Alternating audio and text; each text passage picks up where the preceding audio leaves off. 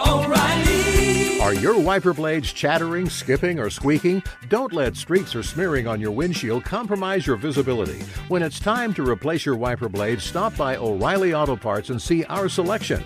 Our professional parts people will even install your new wiper blades while you wait. Stop by O'Reilly Auto Parts today.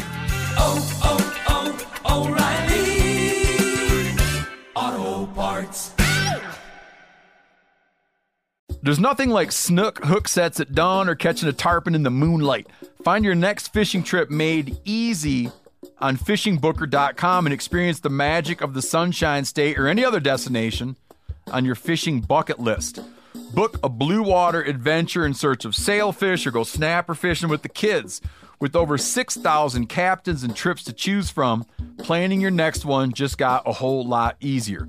Download the Fishing Booker app on the Google Play or App Store, or visit them online at fishingbooker.com to book your trip today. You ever get that feeling the walls closing in, the concrete jungle suffocating you? You crave some wide open spaces, the chance to connect with nature, maybe in a spot all your own. Well, head over to land.com. They've got ranches, forests, mountains, streams, you name it. Search by acreage. You can search by location. You can search by the kind of hunting and fishing you're dreaming of. Land.com. It is where the adventure begins. Hey, this is Tyler Jones, and you're listening to the Element Podcast.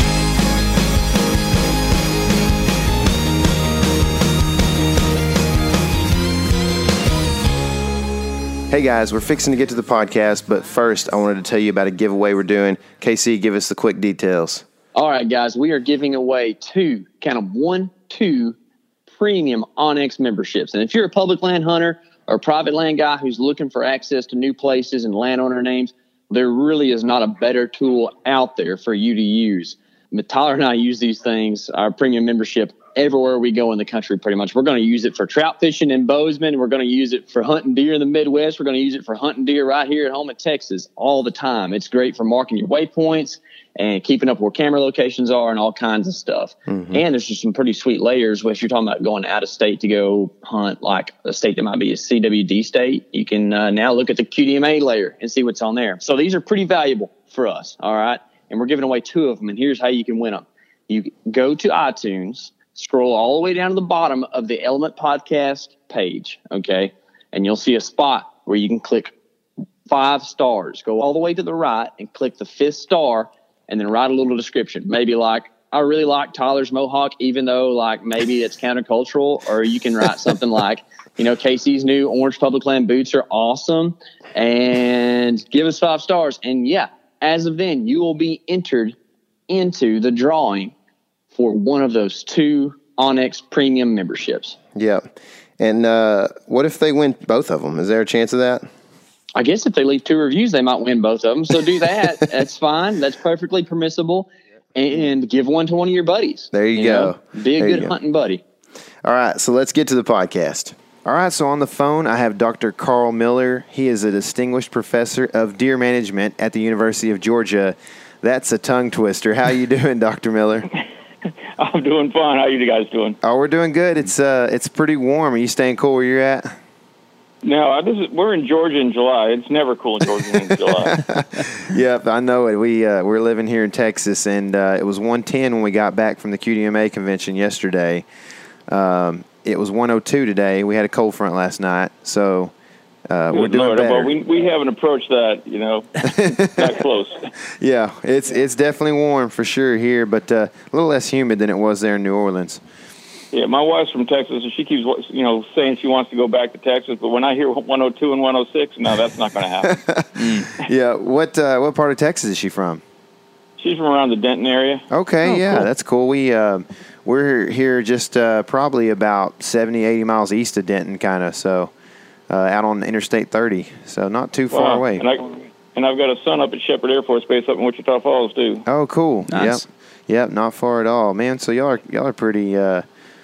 You kind of know what we're talking about sometimes, maybe. Mm-hmm. Well, so I know the highlight of the QDMA convention was definitely you running into Casey and myself. But after that, did you enjoy the rest of the event? It made my day. How'd the rest of the event go for you? It was actually a very good convention. I was really pleased. I had wide diversity of talks, from very technical scientific talks all the way down to some how-to hunting talks, mm-hmm. and a lot about deer management and a lot about the future of the whitetail. It all worked out. It was a good convention. Sure, yeah, I thought so too. I mean, there was definitely a lot of things that that was KC and myself. That was our first time to go to the convention, and so everything was so new to us. And we knew of guys like you and Dr. Craig Harper and guys that are just experts in this, and we definitely didn't want to miss those, and glad that we didn't and were able to learn things. But man, it was a lot to take in, a lot of new people to meet, and came away with a really good taste in my mouth about the whole thing. I always try to kind of validate any kind of organization like that may be a conservation organization type, and just make sure that I believe in it before I really start getting super involved, and definitely had a good taste in my mouth afterwards. Yeah, supposedly they're going to be holding this thing here in Athens, Georgia next year. So if that is the case, hope to see you over our way. Oh yeah, I'm sure we will, and that's what we heard too. And there seems like there's going to be a really good opportunity to I guess there's more research facilities and things that we might be able to tour and kind of talk about there. Is that kind of the thing that goes on there at Georgia? Right. We have a pretty good sized research facility about 4 or 5 miles outside of Athens. Okay. Cool. So one of my favorite parts was the panel of you and Cuz and Joe Hamilton and Matt all up there kind of telling the old stories. I really like to kind of reminisce about how things used to be sometimes. So we grew up here on Lake Fork in Texas, which is a huge bass fishing lake, and like all the old guide stories are always intriguing to me. But anyway, you gave us kind of a spill on the future of deer hunting. Towards the end, some of the things that we need to look out for, actions that may need to be taken going forward, and it was actually probably my favorite few minutes of the whole convention. So, is there a way you can kind of reiterate some of that for our listeners? Oh boy, I'm going to try to do this without painting a picture of doom and gloom, but there are some major concerns, major issues to deal with out there right now. Yeah. What I said at the time when the panel that you're referring to is I took us back into the history that, one time the whitetail faced a lot of issues as well. At one time we didn't have whitetails in most of the country. And, the people who stepped forward to provide that leadership to get the whitetail restored, it was a massive effort. They were up against a lot of things. But it got done. And then we got to the phase where we had, deer got reestablished and the deer actually did too well. And we ended up having way too many deer. And we were seeing out-of-balance sex ratios and overpopulations of deer and so forth. And, again, we had to have that rallying cry from a few professionals such as Joe Hamilton, who started the QDMA, and other researchers, Al Brothers in Texas, and a number of other people that, started the rallying cry of, hey, we need to manage these deers appropriately within balance of their habitat and to achieve the types of natural sex ratios and age structures that they should have. Mm-hmm. Well, we were very successful in what the QDMA has done, and then the education part of it, of educating hunters all across this country, has been tremendous. But here I think we're facing a kind of another phase of the issues. The whitetail deer has been extremely successful, but right now the whitetail it has some issues facing it in many parts of the country. We've seen the predator, the coyote, expand.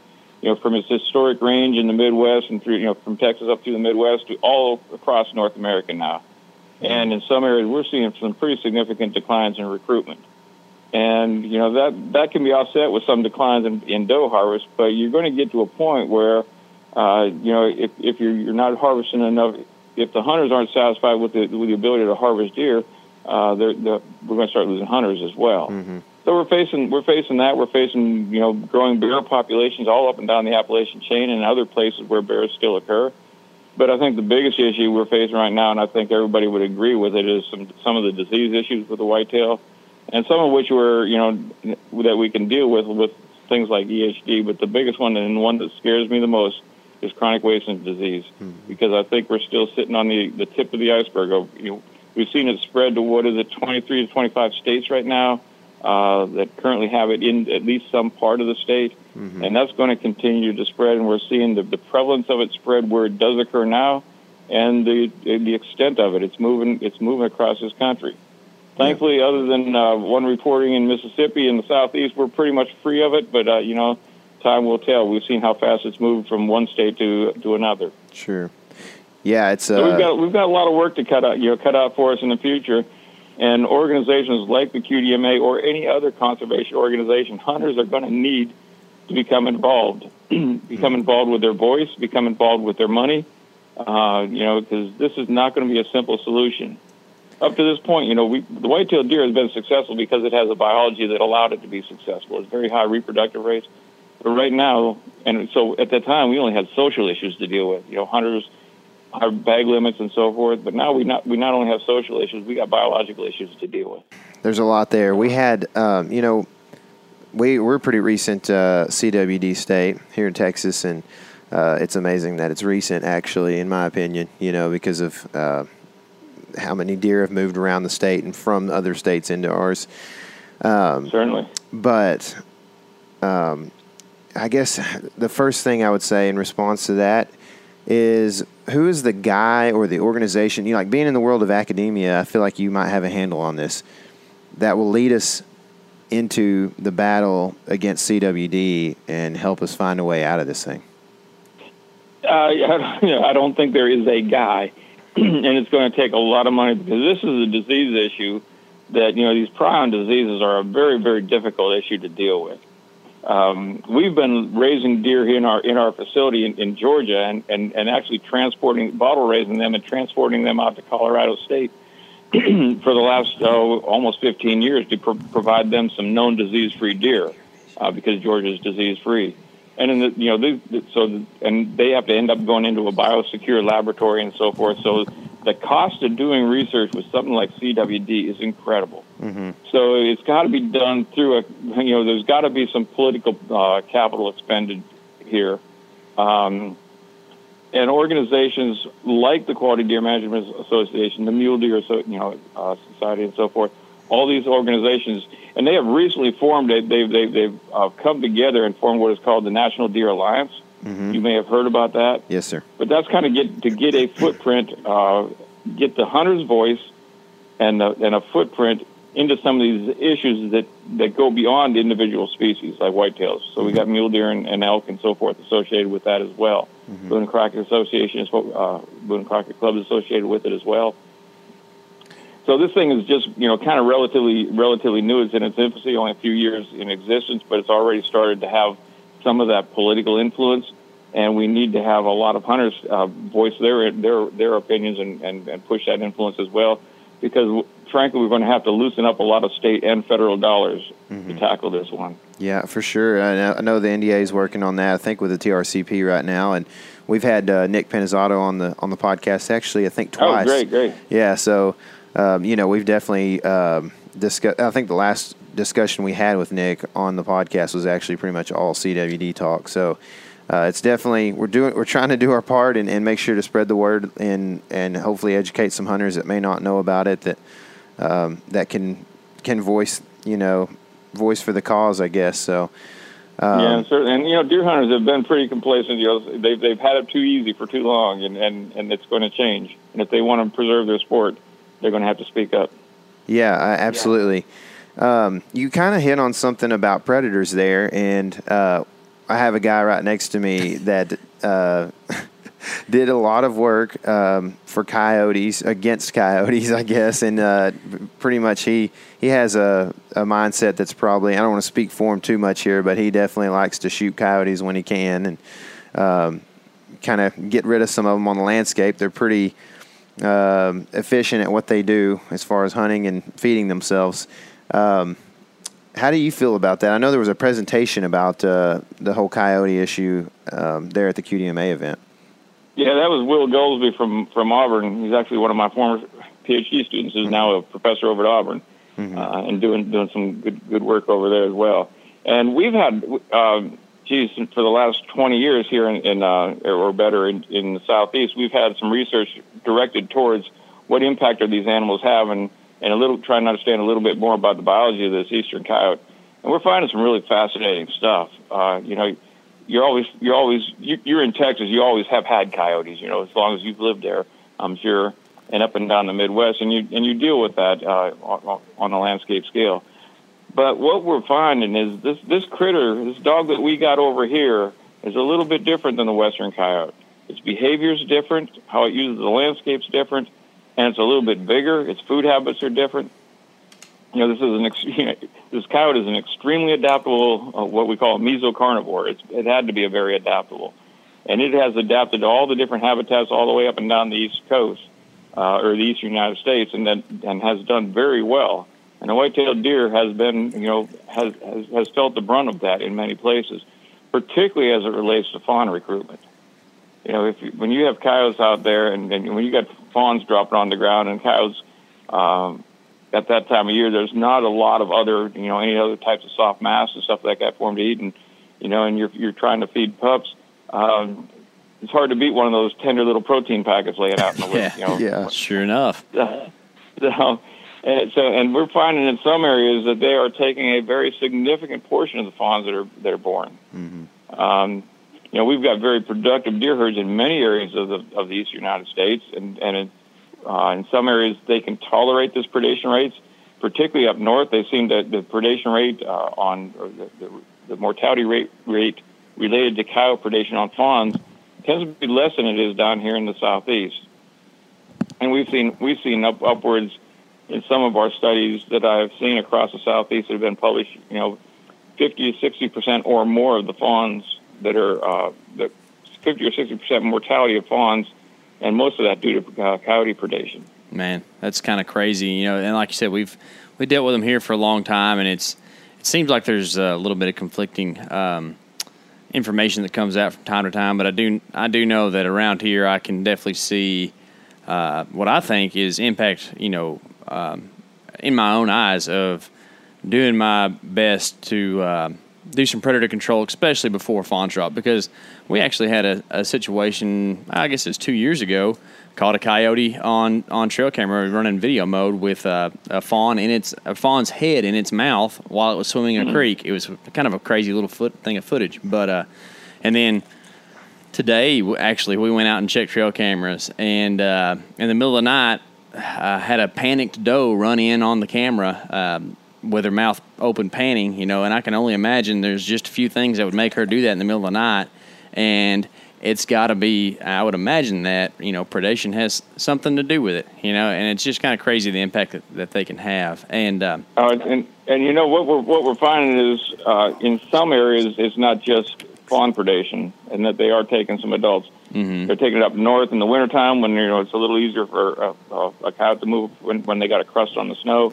They can take some adults, but even here in the southeast, we're finding some areas where we're starting to see that coyotes are taking some adult deer. Now, whether those adult deer are predisposed because of an injury or disease or something like that, that's hard to say. But it's not just fawns that they're feeding on. Yeah. As a matter of fact, I had a 3.5-year-old buck last July that was killed out in my pasture not far from my house. I saw it the following morning, and he was obviously run by a pack of coyotes into the corner of the fence, and by that morning most of him was gone, so it wasn't one coyote running him either. Man, that's nuts. That is crazy. Well, we didn't even get on the phone to talk to you about all the deer issues that we're facing, but some high quality information. And so let's talk about, one of the things that the deer actually use, one of their top tools to actually avoid predation, avoid hunter pressure, of course. We want to talk to you about deer vision and how it works and some of the ins and outs on it. So first off, to kind of correlate it to the predator thing, how do the deer's natural predators, like coyotes, like their I guess their natural camouflage, how does that work against a white-tailed deer? Well, let me put it this way first, and I think this is something most hunters don't realize. With the scent industry and all the other types of things that you have out there for scent-free clothing, mm-hmm. everybody thinks that the main sense that white-tailed deer uses to avoid predation is its sense of smell. Well, that's not the case at all, mm-hmm. because the sense of smell is totally ineffective if the predator is downwind, right? Yes, sir. Mm-hmm. The sense of smell can help the deer as far as predator detection, but its number one defense against predation is its eyes. Mm-hmm. And what we have found out with the deer's eyes is that when the deer's looking at the same landscape you're looking at, they're seeing something very, very different. And their eye is finely tuned for the detection of movement. Mm-hmm. They don't have real good acuity. They have color vision stuff, but they are just absolutely incredible at their ability to detect movement. And we've kind of figured out the mechanism how that works. Wow, that's interesting. And that was actually part of one of my questions was, should I be worrying more about the coloration of what I wear in the woods, or should I be worrying more about being still at all times? And I guess you kind of answered that. So, well, I think what we ought to do is if you've got time, what I think would be informative is kind of take you through the progression of the research that we've done for the last 20 years and bring you up to speed exactly where we are and what we think we know about deer vision and what we might not know. So we started with some deer vision trials, doing some vision work 20 some years ago. We got together with at that time there was a number of studies that tried to, figure out whether deer could see color or not, and they used things like colored buckets and, feed buckets to see if they could tell the difference. But those kind of things are, they're wrought with interpretational errors, because you got differences in hue and differences in shade and stuff. So we decided we were going to go inside the deer's eye to find out what they have the physiological capability of seeing. We got together with some guys, vision experts at the University of California, Santa Barbara. And they came on, brought a lot of their analytical equipment out here to Georgia. They're the smart ones. They brought their analytical equipment out here to Georgia, and we actually tested 5 deer. And actually, what our goal was to get inside the deer's eye and look at what's on the cones inside on the deer's retina. And I understand that you remember your high school biology, right? Where vision is made up of rods and cones. Rods are what we use to see in low light conditions, and you can only see black and white because they only have what's called one photopigment on it. Now, cones is what we use to see in color, and we see 3 colors because we have 3 different photopigments on our cones. One that peaks in red, one, blue, green, and red is where their peak central spectra sensitivity. That's hard to say this morning. Anyway, but any other color we see is a combination of the reaction of those 3 colors. So we wanted to get in and see if deer had more than one photoreceptor on their cones. And if they did, that means that they would have at least the physiological capability of seeing color. And look, long story short, we found out that they did not have 3, but they did have 2 photopigments. One that was very similar to our blues, and one that was somewhere between our reds and our greens, somewhere in the yellow range, which means the deer have the capability of seeing what we call dichromatic, which would be fairly similar, at least as far as the color vision, to what a human that's red-green colorblind would see. They see the blues very well, but they have a hard time distinguishing between reds and greens. Okay, so that's where we were 20-some years ago. Since then, we've done a lot more work on this. And some of the next steps we took is trying to get in and look at some of the actual physiology or the anatomy of the eye on top of it. So I had another PhD student, Gino D'Angelo, who's now a Dr. D'Angelo, actually on our faculty here at Georgia as one of the deer research biologists. And he did a number of studies looking at the deer's eye. And what we wanted to do is go into the deer's eye and map out these cones on the retina. And what really turns out to be very fascinating is the blue cones or the blue photopigments are distributed all around the retina. But the longer wavelengths are in a long band that runs horizontal along the deer's retina. I think it's really, really fascinating when you think about it. When a deer's looking and its eyes are, if you ever look into a deer's eye of a living deer, their pupil is not round. It's oval shaped, which means it's more of a horizontal slit. Mm-hmm. Mm-hmm. So think about the implications of that. Where would danger come for a deer? Somewhere along the horizon, right? It's not going to come from below or above. So a deer has the ability to scan your horizon because it's got, instead of a circular pupil, it's got a slit pupil. That then is translated onto the retina. so that the things that are in focus on the retina are all across that band. Now, here's where it gets really interesting. Is because when a human is looking at something, and think about when you're looking at something, we're always looking at an individual point in space. Uh-huh. Our eyes are constantly moving. When we're reading, when we're looking at something, and we're looking at far vision, near vision, we have a great ability to accommodate. So our vision is really, really acute compared to a deer's. And we look at an individual spot in space, and we recognize what that is, because we can build a three-dimensional structure of it very easily. Deer can't do that as well. Because a deer's eyes, if you ever look at a deer's eyes when it's just standing there, they're like a horse. They're not moving. So instead of moving their eyes, what they see when they're looking at the horizon, everything that they see is in equal focus. But it's not in the same focus as it would be in a human. What that does is it takes away some of their visual acuity. We just finished up a study that says, the deer's ability to see something and identify what a stationary object is probably in the neighborhood of what we would equate to as a 20/60 or 20/80. In other words, deer would almost have to wear corrective lenses to drive. I know what you're thinking. I know deer got great eyes, right? I was sitting in my stand, I moved just a little bit, and it saw me. Yeah. Well, that's the difference. Deer get their visual acuity out of movement, not out of identifying a stationary object. How many times have you had a deer walk right up to you and look at you and then keep walking? Mm-hmm. That happens all the time, right? Why didn't that deer see you? Or you're standing out in a field and you're looking at the other end of the field and you say, hey, there's a deer out there. And what's that deer doing? Hey, what's that? Mm-hmm. And move their head side to side, trying to get around, get a picture of what you are. But as soon as you move, they recognize you, right? Mm-hmm. But that's what happens with a deer. Their eyes are stationary, but when an object in the environment moves, it moves that image on their retina across that band in the back of their eye. That's pretty cool stuff. Yeah. So everything a deer sees from the front of it to about 300 degrees, they've got a tremendous peripheral vision. And their peripheral vision, how ours gets cloudier and cloudier as we move out a little bit from our focal point, theirs is equal focus. So if a deer can see you, you're just as in focus as if he's looking straight at you. Wow. Which tells you, but it's still kind of shady. Mm-hmm. Yeah. But they get that idea of movement because, from that retinal streak, which is also important to think, you've seen deer run through the woods, at high speed, and we can't do that. Why can't we do that? Because when we run through the woods, our eyes are trying to focus on every stick, every branch, every root, every tree, and stuff like that, so we don't run into those things. Instead, with the deer, that's just a panorama or a movie playing out across the retina, and they see it all. That's cool. And they don't have to track it. So that is just fascinating stuff. Yeah. Yeah. Okay. No, that is. So that's one aspect of it. As far as think of the importance of that to the hunter.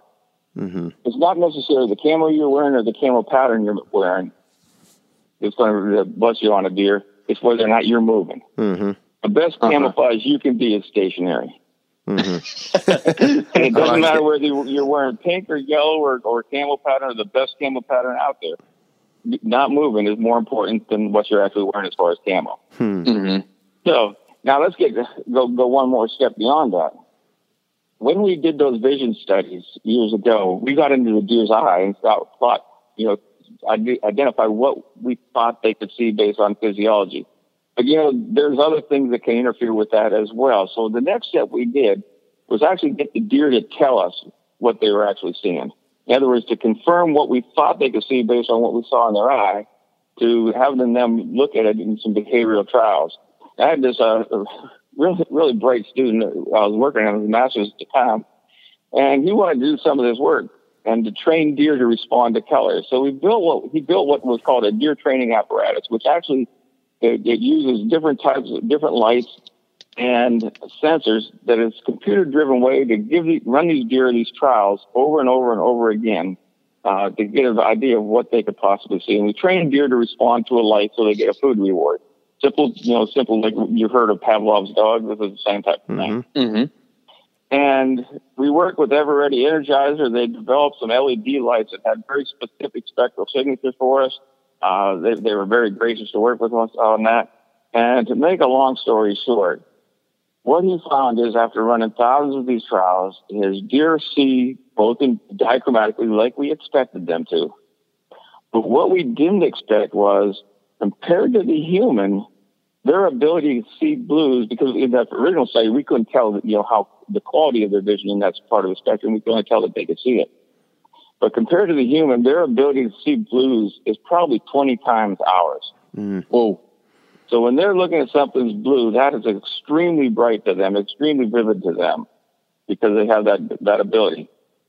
Now, think about the implications of that in a number of ways. First of all, if you're a deer hunter and you refuse to wear Blaze Orange, but you wear blue jeans to the deer stand, you're an idiot, right? Because you got two glowing blue legs up in the sky, right? Mm-hmm. Particularly at sunrise and sunset.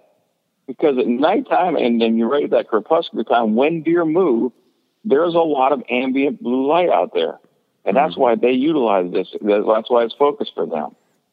Mm-hmm. So deer use that blue light. They can see. And if you've ever been out in a deer stand, look at your legs. Or, you know, if you're wearing blue jeans in the evening, do that. Look at your legs sometime and see how vivid that is. Think about then that a deer can see that 20 times as well. Mm-hmm.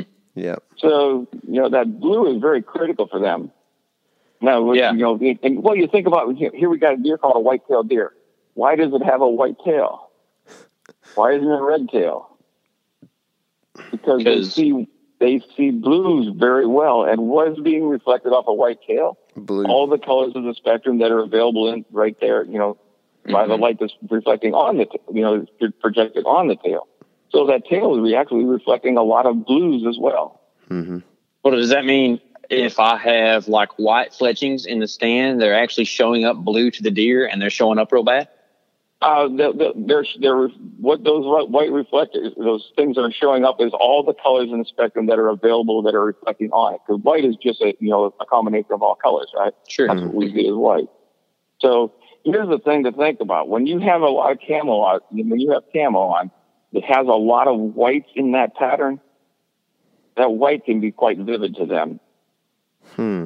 Particularly if they've got what are called whiteners and brighteners in the fabric or in your wash. Mm-hmm. What those whiteners and brighteners do is they take UV light, and we know the deer can see into the UV a little further than we can, but that doesn't mean that we glow because of that. What mm-hmm. that means is when you use whiteners and brighteners, it takes some part of that spectrum into the UV and re-reflects it back in the part of the spectrum we can see into the blues. So whiteners and brighteners really accentuate the blues on top of that. So camo patterns that have a lot of white in, and particularly if that white has dyes in there that are whiteners and brighteners, or if you use whiteners and brighteners in your wash, that becomes more vivid to a deer as well. Mm-hmm.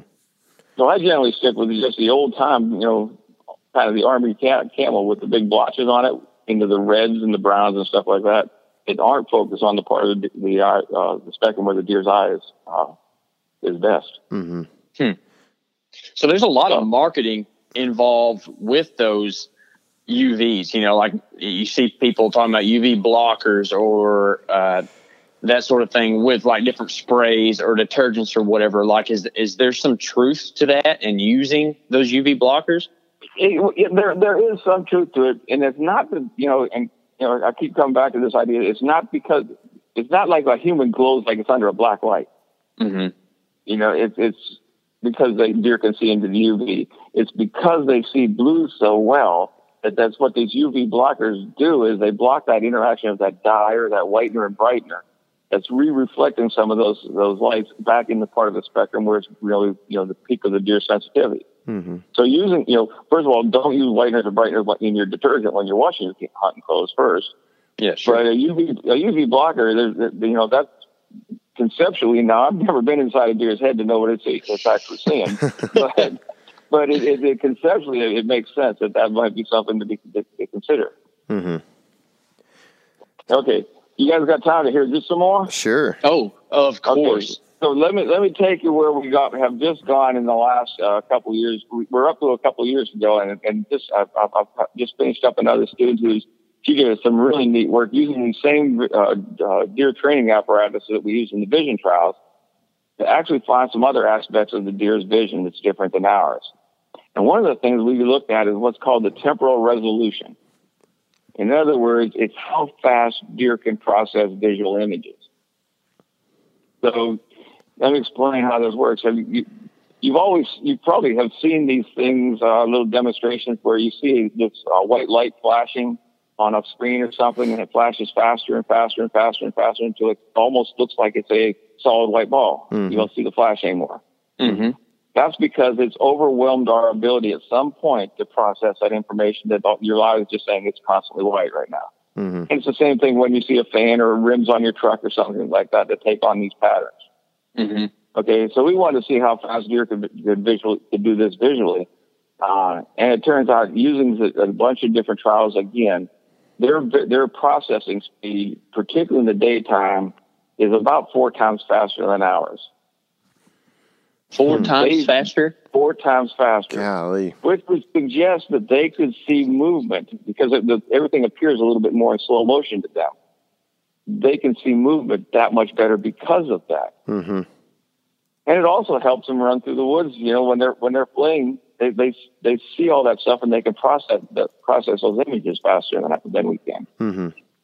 Wow. So again, it comes back to this whole idea of movement. So when you shoot at a deer with an arrow and it's, say you grunt stop it, it's looking at you. I mean, we all know that deer, if you're a bow hunter, you know that deer can jump a string as we call it. Is that sometimes, do you think that could be due to vision as opposed to the sound? You know, I didn't think about that until just a few months ago. And I was talking to another biologist, and he was talking about, you know, having a deer jump an arrow on him. I got to thinking about it. You know, an arrow is not going at the speed of sound, but it's not that far under the speed of sound. Mm-hmm. So if you think about it, it really can't be the sound that they're jumping. Because by the time you hear that sound and process that sound, that arrow's already there. Mm-hmm. Right? Mm-hmm. So what makes me think is they might actually be seeing not hearing it. They actually may be seeing either the arrow or the bow as yep. the bow goes through that, you know, that release and the vibrations and your movements and stuff like that. Mm-hmm. As far as, you know, at the release, the bow's always going to tip, the strings changing and stuff. Mm-hmm. So they might see the process of the shot. Right. And maybe even able to see that arrow in flight because they're tracking 5 times or 4 times as fast as we are. Right? That's interesting. But I think it's probably the biggest thing is probably the movement from the stand, not the sound. Yeah. So on that note, does that mean that, you know, what's the average lifespan for a deer? You know, like if they're lucky to make it to 8 or 9 years. But if they're perceiving in some places, it's a 1.5 years, right? Yeah, yeah. Exactly. Yeah. Before antler restrictions, that was a 1.5 years for sure in our county. But, that's true. So if they're perceiving things 4 times as fast as us, does that mean that 1 year to a deer is perceived like as we would perceive 4 years? Does that make sense? That gets into some, you know, let's play some kind of head games. And people that talk about this as far as visual processing among the different species, they suggest that time flows slower for animals that have higher processing speed. Uh-huh. Wow. And then there's animals out there that have slower processing speed, like a turtle does, than we do, and the time moves much slower for them, you know. So how they perceive time, that's almost metaphysical, you know? Right. That's beyond our capability to understand. We're kind of getting into the theory of relativity there. Right, right. Wow. Yeah, that's crazy. So I have a question for you. If deer can perceive motion that well, while we, like say, for instance, if I'm jogging down the road, I'm moving, but the world around me is moving in my perception. You know what I mean? Like everything's going by in a blur. So if we have to move in the stand, whether it's, you know, to draw our bow or to readjust or whatever, is it advantageous to wait to when a deer is moving, or do we really need to wait till there's a visual obstruction or something like that? Well, I think you answered your own question right there. First, a visual obstruction would be obviously the best thing. Uh-huh. You know, if their eye is behind a tree, they can't see you. You know, yeah. Well, say we're in a CRP field. How about that?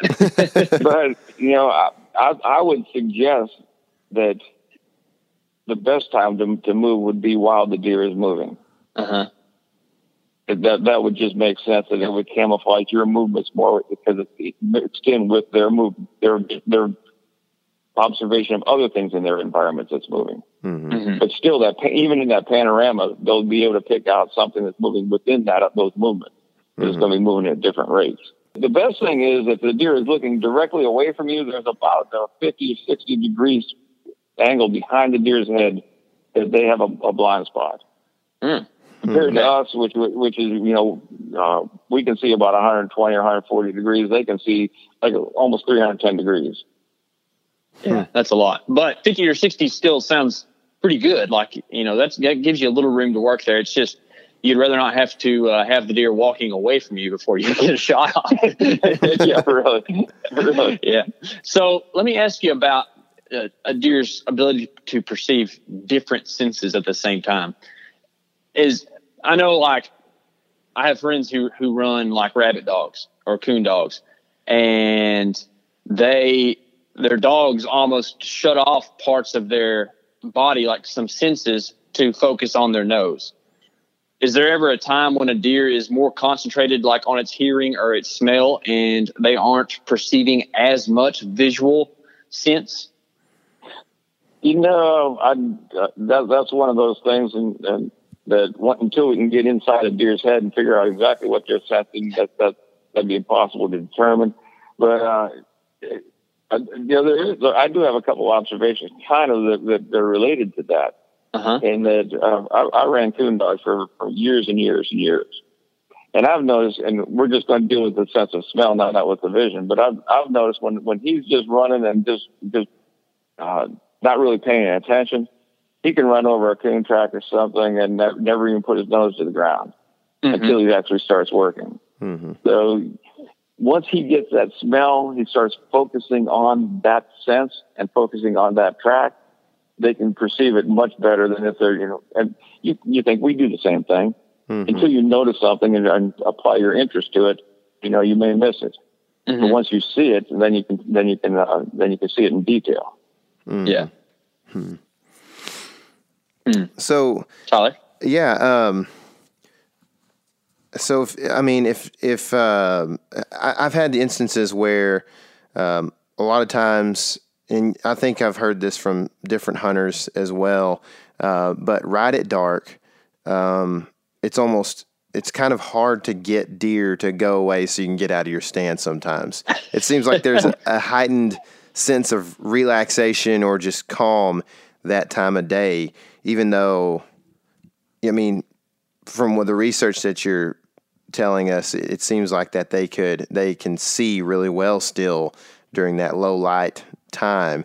Is that, what's the reasoning there for them to be like, it seems like if they'd have come in 30 minutes earlier, they would see every movement that you make but when it's right at dark, they just almost don't pay attention to anything you do. You have to throw a water bottle out of the stand at them to get them to go away sometimes, That was an extremely tough question. I am not a deer, but just to throw out some speculation is their visual acuity actually declines, even as it gets dimmer and dimmer in the evening as well. Mm-hmm. It has to, just like ours does, because you're relying primarily on the cone vision, and then it's going to transition into rod vision when it gets really, at real dark. Mm-hmm. So, that's one aspect of it, and it might be related to vision, but I think some of it is related to the animal's feeling of security. Okay. And, deer learn when to worry about a predator like a human, mm-hmm. and they adjust their behaviors accordingly. Mm-hmm. And deer know that humans are really only dangerous until dark. Mm-hmm. Right. At least in most places,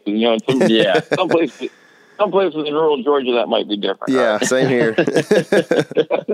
No doubt. But that their perception of that danger is only when hunters are in the field in the stands. Mm-hmm. So I think it might have to do a little bit with their learned behavior of when danger occurs. Yeah, it's kind of interesting. We got a big study going on right now down in South Florida, just in the panther range, And we've got a bunch of deer with GPS collars on them. We've collared over 300 deer with GPS collars down there. And we were looking at their, one of the aspects was looking at their behavior as related to the behavior of the panther. And the panther down there is almost completely nocturnal. Well, the deer responded to become almost diurnal, that they don't move much at night. They move all day long, though. And you think about the associate in South Florida moving all day long. You're moving during the heat of the day. That doesn't seem real adaptive, but you know it's very adaptive when you realize your main source of mortality moves at night. That's interesting. So, I mean, I guess obviously moonlight is going to affect in most situations where you don't have maybe a large predator like that. It's going to affect deer movement at night. Can you kind of go into detail a little more on how deer see, you know, how their vision works at night?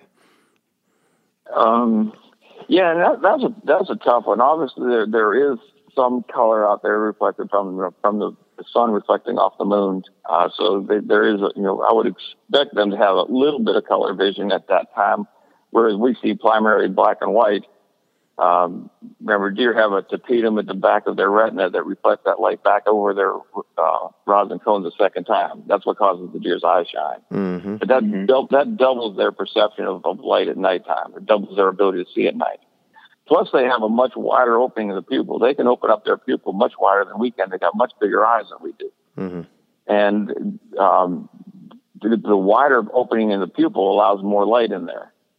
Anybody that deals with objective lenses on scopes and binoculars, you know, knows that as you increase the objective, the diameter of the objective lens, the light gathering ability increases by the square of that diameter.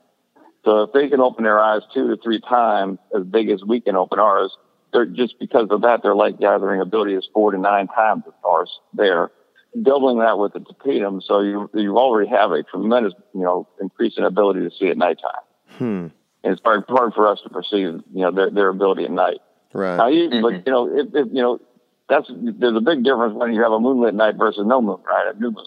So you know that the amount of light out there on a moonlit night, they can see very, very well. On a and you've noticed that deer do seem to move. You see them out in the fields a lot more on a moonlit night than on a dark night. And you know, so you know they feel more comfortable because they can see better. So to apply that to the hunter, what color of a headlamp would be more advantageous for a hunter to use, you know, going in early in the morning or exiting late at night? Well, you know, that's a kind of a tough one. And I think there's an awful lot of marketing associated with this, because you see deer standing on the side of the road with their headlights going by with, you know, they're on vehicles. Or, you know, they see lightning bugs at night, and they see lightning at night. You know, there's flashes of light and stuff like that. I don't think you can camouflage a light, but I don't think it's that big of a worry to them whether they see a white light move because they do not realize there's a hunter behind that white light. You know, until they, you know, unless they hear the sound of it, it's associated with it and pick up that cadence, or pick up some odor from it. But if you wanted to minimize their ability to see any light, you know, something into the reds, which is, you know, the dark reds, which we see better than deer. Deer don't see as far into the red part of the spectrum as we do. So you know how when we when we see reds and it starts getting darker and darker and darker red, it turns to black. That happens further down the spectrum to deer. So something that we would see as a dark red, they would probably perceive as a black. Well. But, you know, even red lights, you know, red headlights and stuff like that are going to bleed a little bit of white light. Unless you've got a perfect lens. I'm not colorblind, but my red headlamp, I can't hardly see. It feels like it is the dullest lamp that I have, so I have trouble seeing that. I'm sure the deer are seeing it as black if I can't hardly see it. That's probably true. If it's that dark for you, they're not going to perceive it that much. So, okay, so while we're on colors, if you were going to, say, design your own camouflage, where would you start? Or if that's confidential or something, you know. Actually, we're we're working on some of that. Very cool. More to be told later. You know, and I think it's possible to make a camo that takes away a little bit of the deer's ability to see that movement, which is important, mm-hmm. and to work within the color, you know, the color spectrum that a deer can see. We can work to the deer's eye. The problem is for that stuff to be accepted by the hunter, and it would probably end up looking very weird to a hunter. Uh-huh. The education it would take to get a hunter to wear something that looks really stupid is a word. Yes. Well, you know, I know Tyler and I both wear Sitka, and at first you look at it and you're like, man, I don't know. But then, you know, we've been in the stand, killed deer with it. It works. Or like some of the ASAT camo, you know, has the really big, like, squiggly blotches through it and stuff. You know, it just doesn't look anything like the trees you're in, right? But it works. So mm-hmm. I guess there's something to it. It's just, like you said, you know, and I know Sitka based their camo based off some of the work that we did with the guys from University of California. Mm-hmm. And, you know, they're a company that actually uses science to develop their camos. Mm-hmm. Yeah. So, you know, I applaud them on that. That's cool. But so, you know, you said earlier that, like, deer see probably in something in the range of like a 20/60 according to our vision. So, I mean, there's got to be a distance where, like, camo doesn't really even matter anymore, right? Like, you know, 70 or 80 yards, something like that. It's just a blotch. You know, and here's where I keep coming back, and I think that's, you know, I kind of commented on this earlier in the discussion, is that the camo pattern might be less important than the movement. Mm-hmm. Sure. And the biggest thing you can do with a camo pattern is break up the outline. I think obviously that's important, but if you can develop a camo that can actually help you match movement, mm-hmm. that would be the critical thing, not to match the colors. Mm-hmm. Mm-hmm.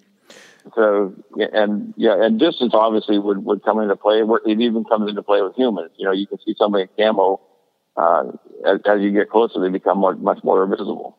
Mm-hmm. Yeah. So, okay. So we talked about how they see well into the blue spectrum. That white reflects blue, obviously, along with other colors. So when in the Sitka that I wear, there's a lot of white and blue. And it makes sense to me because when a deer's looking up at me in a tree stand, they're seeing white and blue behind me in most situations, especially, you know, November on. And so does that make sense in theory? Should we be wearing stuff that's more white and light blue? And then also from a like access standpoint, should we be wearing something darker to walk in so that we're not this white and blue thing walking in along horizon level? You know, and I think you've hit on some things that a blue stick isn't even thinking about as well, but there's this idea that, if you're in a tree against a blue background, which, you know, during the daytime or what we perceive as a black, but deer will still see a lot of colors in there right at evening as well. And having that same type of reflectance in your camo is probably appropriate, mm-hmm. much more appropriate than having just a big black blob, you know, against a white background, because mm-hmm. that would accentuate movement. Mm-hmm. So it makes sense to have something that would break up a pattern, you know, a skylight pattern. Or if you're hunting in you know, snow conditions, same thing. Mm-hmm. Having that white in there that's going to be camoed against the white of the snow, or basically what the deer would probably see more as the blues, would be more appropriate than having a big blob moving across the landscape. Again, what you're doing in there is camouflaging the movement, mm-hmm. not necessarily the color. Mm-hmm. But having something, you know, if you're on the ground, it might be a little bit more appropriate to have something you know, much darker. Mm-hmm. It doesn't reflect that because the sky doesn't occur on the ground, right? Right. Yeah. Yeah. Exactly. Yeah. So, what about, you know, you talked earlier a little bit about the fluorescent orange stuff, and I get that. I understand how they don't have the right things in their eye to perceive that as a bright color like what we do. But I've always been hung up on the idea that, like, it's still got to look like a big blotch of something solid. Right. So yes, yeah, exactly. Okay, here's two aspects of it to think about. First of all, if it is a solid of color, you know, if you're wearing a solid blaze orange, that is one solid color. And it doesn't matter what color it is, it's still one solid color that would be moving in the landscape. So having a breakup pattern on your camo or on your blaze orange would be appropriate to try to, you know, break up that color. The color is not as important. Deer don't see that as you know, as vividly as we do. And there's a lot of oranges out there at that time of year as well. Mm-hmm. Yeah. So, you know, I'm not worried about the color of the blaze orange. I'm worried more about the size or the you know, that this is one color. And then one other aspect of the blaze orange, there's a lot of blaze orange out there that's built into fabrics. And then you've also seen blaze orange that are kind of like the vinyl vests. Mm-hmm. And these, you know, anything that has a white. So you're getting actually two reflectants off of something like vinyl.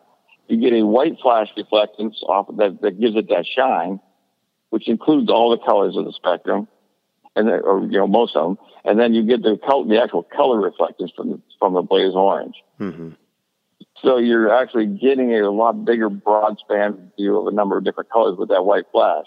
And you've seen where, you know, it doesn't matter what color it is, but if you've got something plastic out there, you get a white flash from it, you know, if it's in the sun. Mm-hmm. Mm-hmm. So the same thing with the deer. So my suggestion is don't wear something that's a vinyl pattern or, you know, or something even maybe nylon that sort of have that kind of sheen to it. Mm-hmm. Have it as a dull, soft color into a cotton or a wool or something like that. Yeah. So matte cloth is way better no matter what. Yeah. Certainly. Totally makes sense. Cool. That's awesome, Dr. Miller. And you've supplied us with so many like things that are almost just mind blowing. You know, and it's cool to have guys like you who have dedicated their lives to studying deer and then sharing that information with us. And we really, really appreciate that as deer hunters and just, I guess you'd call us amateur biologists as well. So in your opinion, what is the one mistake that hunters make that gets them picked off by deer vision more often than anything else?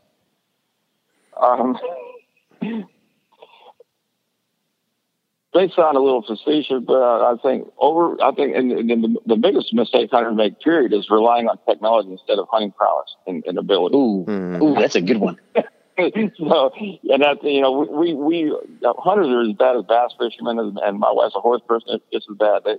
Anything on the market that thinks it will make you better, they're willing to buy, right? Yeah. So if it works, I might as well try that too. You know, that thing is to learn the animal and hunt the animal. You know, that's one aspect. So, but, you know, get back to your question. I think, you know, the movement aspect of it. Yeah. I think, you know, the moving in your stand, you know, if a deer is far away, if a deer can't see you, it's far enough away they can't see you. It doesn't matter how much you move in your stand. But, you know, that movement right when, and you've all been busting in your stand, making that movement, trying to adjust to a draw or something like that.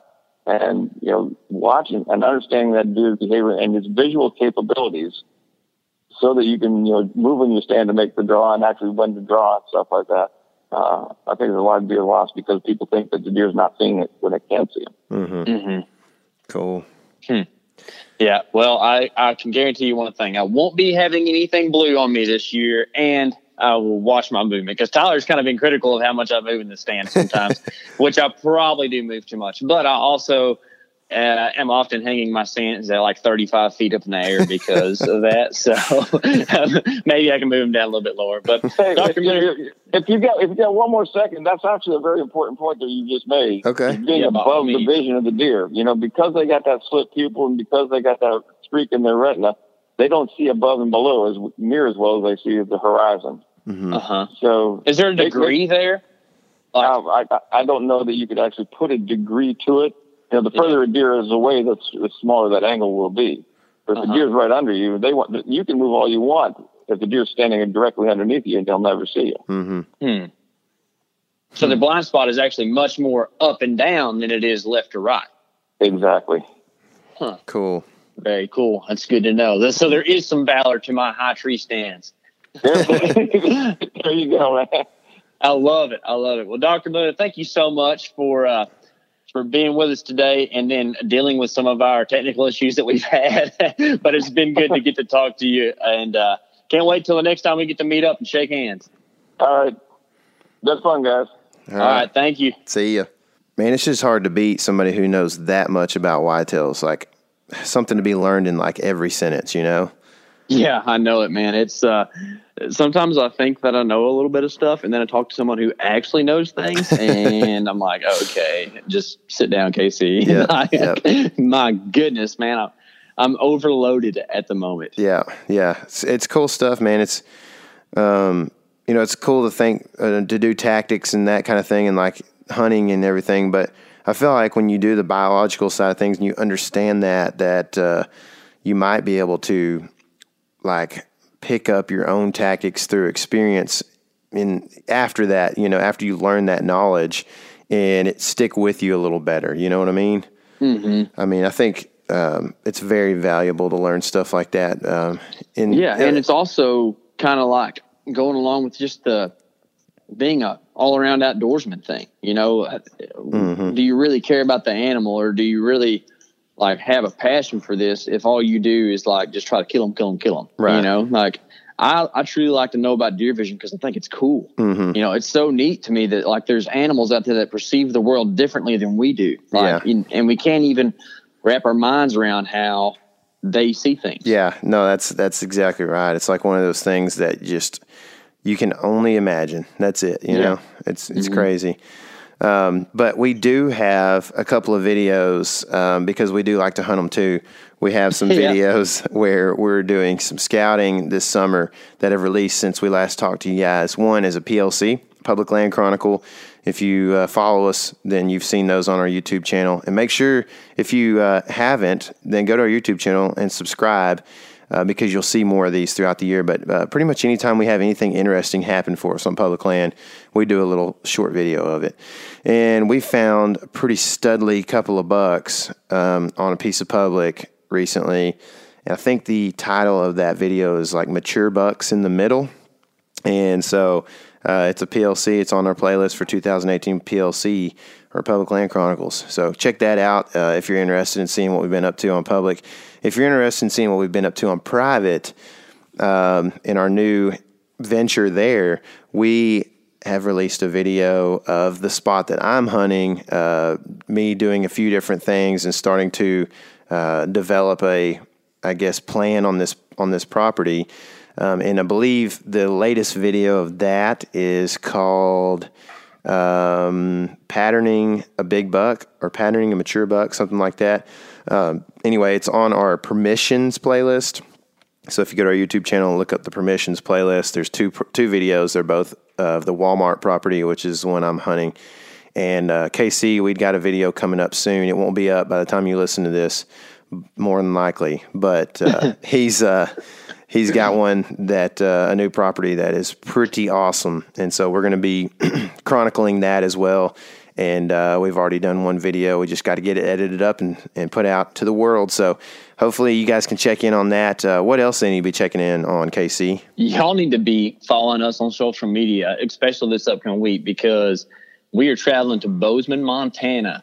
So I hear that that's like a sportsman's paradise. I haven't been, but everybody I know that like really, really likes to pursue animals and the outdoors ends up moving to Bozeman, I think. Yep. So, that's going to be a pretty sweet trip for us. We're going up there for the TRCP Media Summit like we did last year in Minneapolis, which was a great time. But we're going to go up there a couple days early and most definitely do some trout fishing. It's going to be hopper season. We are going to possibly get some pictures of some big bucks in some agricultural fields. So that would be cool. And probably be visiting some of our friends up there. We might even stop by Sitka and see what's going on. So it should be a pretty sweet trip.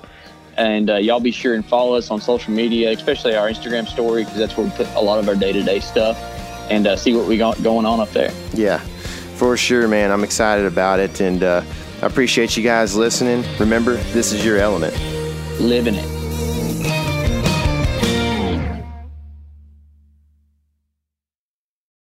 You ever get that feeling the walls closing in, the concrete jungle suffocating you?